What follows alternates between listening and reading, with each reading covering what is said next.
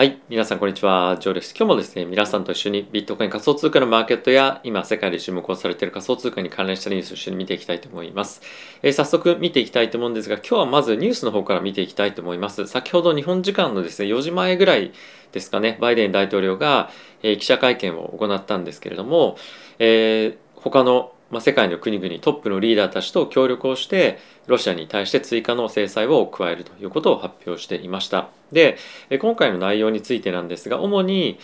ロシアのですねビジネスとのビジネスを行う機能を、まあ、ストップするためにドルポンド円ユーロですねこれらでの取引をもろもろできなくすると。でプラスロシアの大手の銀行の資産凍結。そしてロシアの政府関係者のですね、まあ、トップリーダーの関係者の個人の資産を凍結するということを発表しておりました。で、これによってロシアの経済に長期的なインパクトを与える、プラス、まあ、もろもろのビジネスを短期的にもできなくしていくように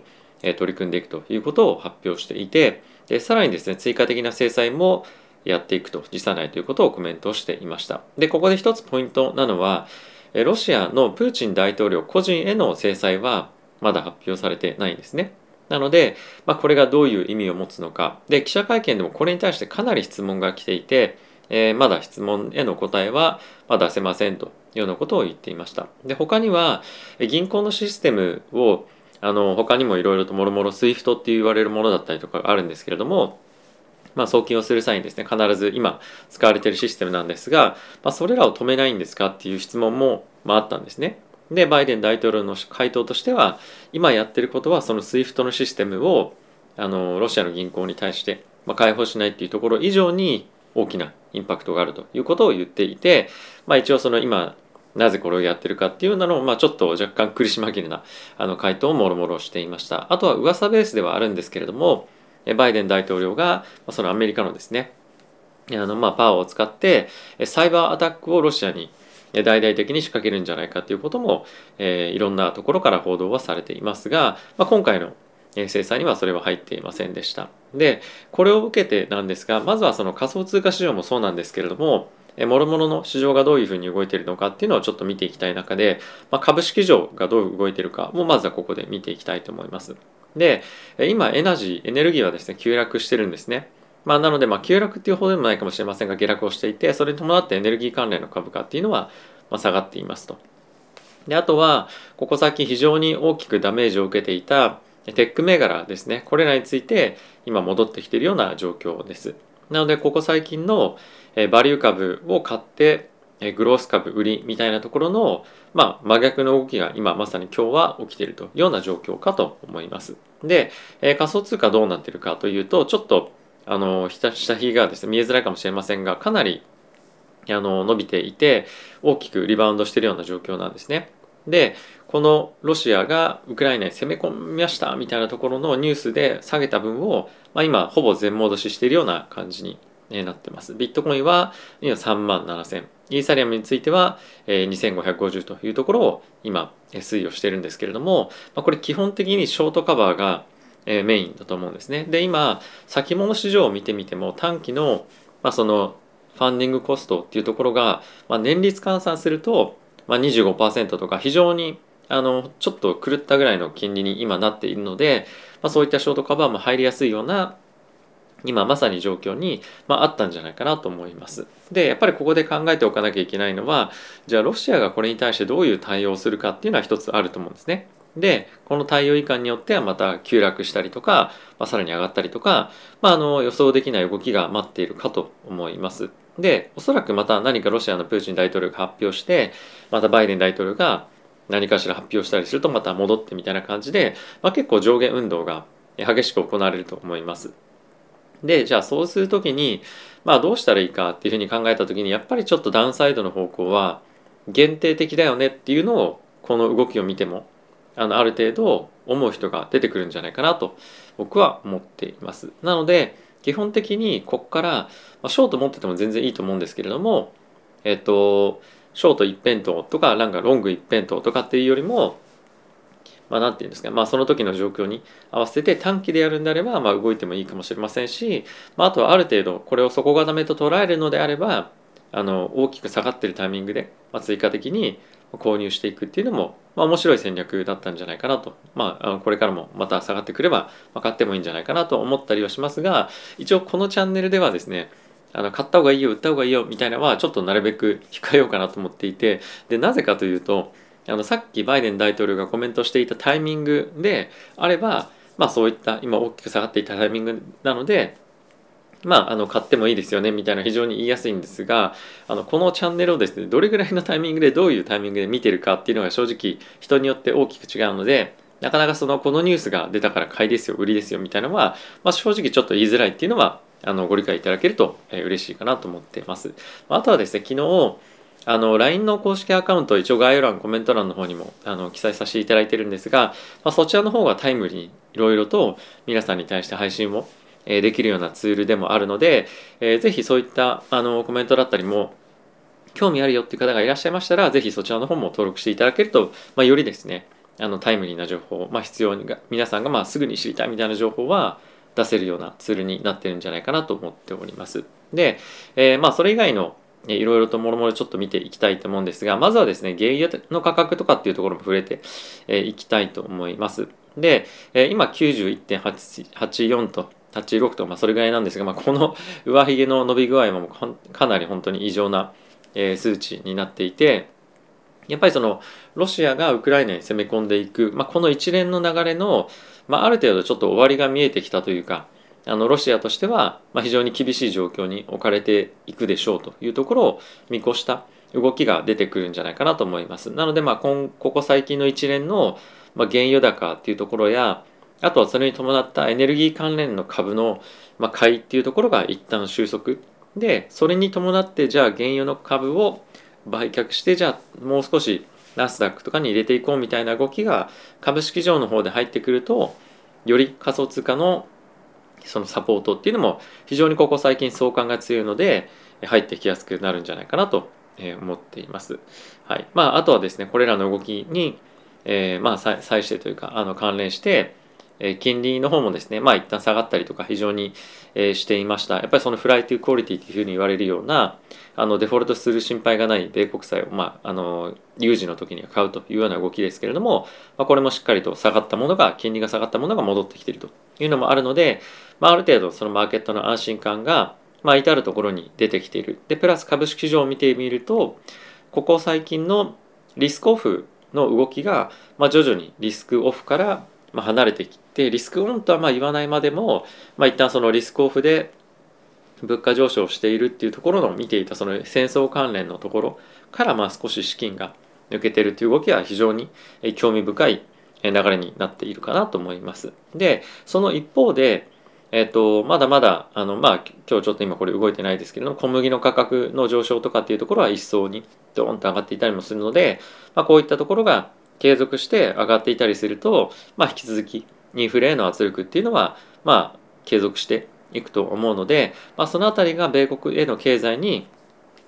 まあ、どれだけインパクトあるかっていうのは正直ちゃんと見ていかないといけないと思っています。で、これはバイデン大統領も言っていて、ロシアに対しては多大なダメージがあるでしょうと。ただし、その一方で、米国へのダメージも最小限にしますねっていう言い方をしていて、まあこれは少なからず米国の経済へもダメージはありますということを暗に言ってるということですね。で、えー、まあこれを受けて、まあ、これらのもろもろを受けて今あのどういうふうになってるかっていうのをちょっとオプションマーケットも含めて見ていきたいんですがもうオプションマーケットこのバイデン大統領の発言の前でやっぱりこの赤いところプットオプションなんですけれどもかなり短期的に大きく買っていた節があったかなと思います。これはあの細かくは今日ちょっと見ていきませんけれどもさっきの仮想通貨も株もバイデン大統領の発言の前は大きくドーンと下がっていてかなりその恐怖が煽られていたと思いますしその恐怖のその最高潮のタイミングまで結構来ていたっていうのは、まあ、一つあったかなと思います。でプラスファンディングレートっていうところを見てみても、まあ、本当に異常な数値に今あると思うんですね。なので、まあ、こういった動きを見てみると、まあ、そろそろちょっとセリングクライマックス来てんじゃないかなっていうのは、えー、思っています思いました。はい、なのである程度、えー、収束にこの一連のロシア・ウクライナ問題が向かっていくというような、まあ、一旦は見方が、まあ、出そうな感じがあるかなと。ロシアのプーチン大統領が、まあ、追加的に何かをボーンってやってきたとしてもそこからさらに、えーまあ、アメリカヨーロッパ、まあ、世界各国が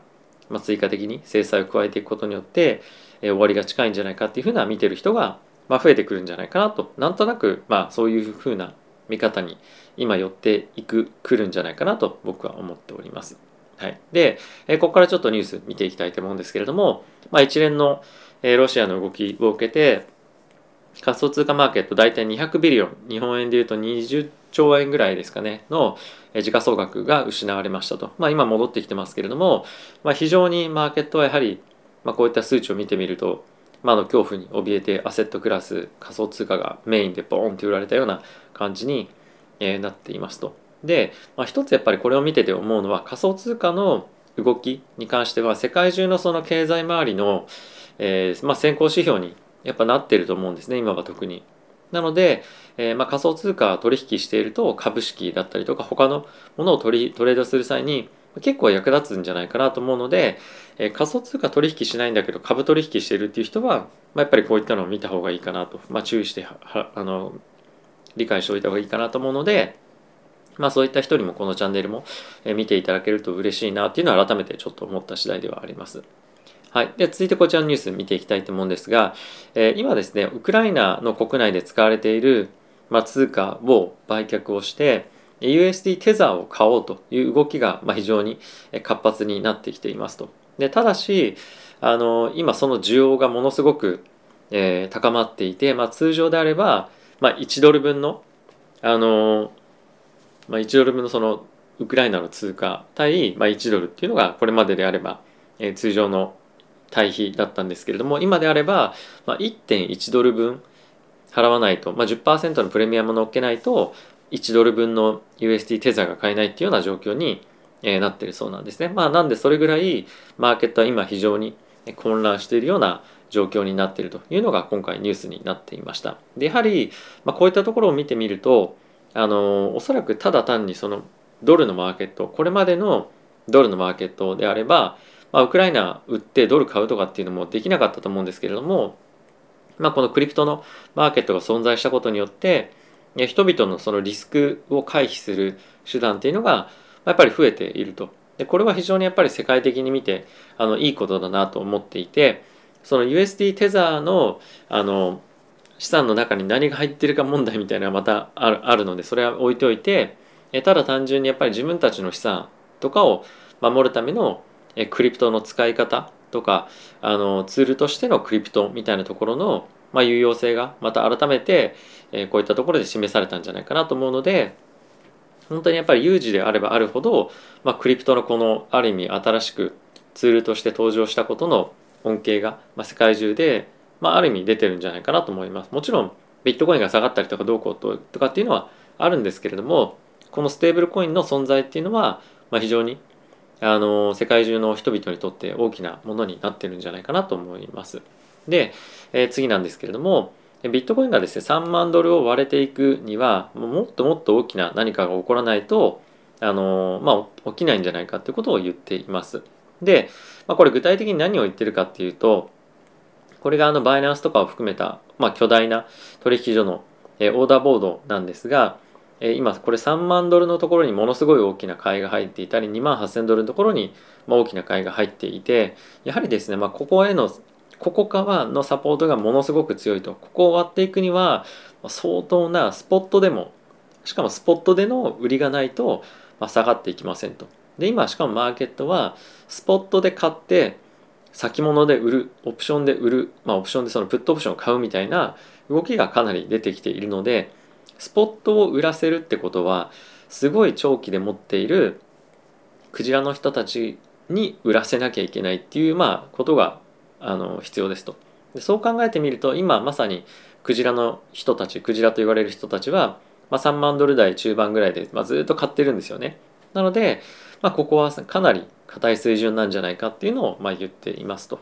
で、まあ、これはあのオーダー見てもその通りだなと思ったのとあと今回のバイデン大統領の発言にに対してマーケットの反応とかっていうのを見てみるとまあ本当に、まあ、そういう感じになりそうだなと。ものすごい硬いサポートに3万ドルになりそうだなっていうのが、まあ、ありますとであと今後見ていきたいのが、えっと、またプーチン大統領ロシアが何かしらの発言っていうのを、まあ、するでしょうとでそこで昨日今日のえー、底値を、まあ、下にもっともっと下げてしまうかどうかっていうところを、まあ、非常に重要だと思うんですね。でそこを割っていかないのであればあある程度もう底固めに入っているなっていうようにマーケットは判断をすると思うので、まあ、そこのところは我々も注視して見ていきたいかなと思っております。はい、続いてこちらのニュース見ていきたいと思うんですが、えー、イーサリアム2100ドルを割れると約マーケットで500 million 日本円で約、まあ、56070億ぐらいの売却が起きるでしょうということがニュースの記事としてなっていました。でこれはちょっとあの詳しく解説すると時間がかかってしまうので簡潔に言うとイーサリアムを担保に入れてお金を借りて、まあ、いる人たちがいっぱいいますと。でそれを一応その担保のあのまあ生産が行われるレベルが2100ドルに設定されているらしいんですね。で、まあ今日の動きを見てみると、まあ、あの、大丈夫か、なんとか大丈夫かなっていう感じはするんですが、まあ一応ここを抜けると500億ってかなり大きい規模なので、マーケットが急落するリスクがありますよということが、まあ、非常に気にされている記事ですね。で、これ以外にも今日のところは、まあ、今日はご紹介しないんですけれども、まあ、かなりダウンサイドを意識した記事が多く書かれていました。で、やっぱこういったところを見てみると、まあ、今まさにそのエキストリームフィアな状況が、まあ、マーケットの今の状況なんだなっていうのを非常に強く感じる一方でバイデン大統領の発言のあの反応だったりとかを見てみるともう完全に全戻ししてるわけじゃないですか。なのでやっぱりこっからのもう一段の下げはまああのないとは言わないまでもやっぱりそのサポートがかなり強いという判断をマーケットがもしすればあのまあ長期的に上昇していく局面だから買いましょうじゃないんですけどあのある程度底固めに入っていてもおかしくないと思いますし、まあ、ある程度動きやすい環境になってくるんじゃないかと思います。でプラスこれかあの株式市場でも同様なんですけれどもショート入れてた人たちがいっぱいいると思うんですよね。で彼らがショートポジションを、えー、解消する、まあ、買い戻すっていうことがマーケットでえ行われると思います。でおそらくこれは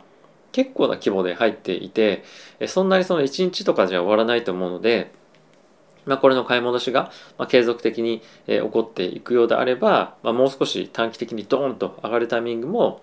あったりすると思うので、まあ、その辺りを短期的にそういったところに、まあ、ベットしてみるのも面白いなと個人的には思ってますが 推奨はしません。はいまあ、この辺りはちょっとあの推奨を全く取引取引推奨するチャンネルではないのでご理解いただきたいんですが、まあ、そういったフローも出やすい環境にあるというのは、まあ、一つ理解をしてほしくてなぜかというと短期的にじゃあその上昇を取りに行くかどうかっていうところもあるんですが短期的にわーって上がったところを追っかけて買いに行くとやっぱりショートカバーなのでそこの後のフォロースルーのフォローフローが入ってこないとやっぱすぐ戻ってきちゃったりするんですね。なのであの突発的な動きには基本的に長期で取引している人はついていかないというようなのが、まあ、結構今、まあ、重要な相場にはなるかなと思います。やっぱり結構動いてるとあの焦っていわゆるそのフォモっていう現象であの自分がそのポジションを持ってなかったりとかその上昇についていけてないことに対して、まあ、すぐ焦りを感じたりすると思うんですけれども、まあ、常にそのボラティティが高いこの仮想通貨のマーケットでそういったフォモベースで動くっていうのは非常に危険なのでマーケットのあの、まあ、ちょっと沈静化を待ってから動くとかあとは、まあ、アメリカはこう言ったけどロシアはどういうふうにだろう。でそこを判断して株式のマーケットの値動き見てあこの時はここまで下がったけど今の状況だとここまでなのでマーケットの心理はこうなのかなみたいな感じで考えながらやるというのが非常に重要かなと思ったりはしております。はい、あとは、まあ、さっきもちょっと言いましたけれども、えー、LINE の公式アカウントの方ではもっとより、まあ、タイムリーにだったりとか、まあ、あとはその、まあ、こういったえ YouTube だったりとかあとはそのショーツ動画も出したんですけれどもまあそういったところでは話しきれてないようなポイントだったりとか、まあ、そういったものをですねこのブログに載っけて皆さんにお届けしたり、えー、LINE 公式に載っけて皆さんにお届けしたりとかした思っていて、まあ、それのハブとなるような、えー、ものとしてこの LINE 公式を使っていきたいなと思ってますので、えー、ぜひぜひ登録していただけると嬉しいです。よろしくお願いいたします。はい。ではまた次回の動画でお会いしましょう。さよなら。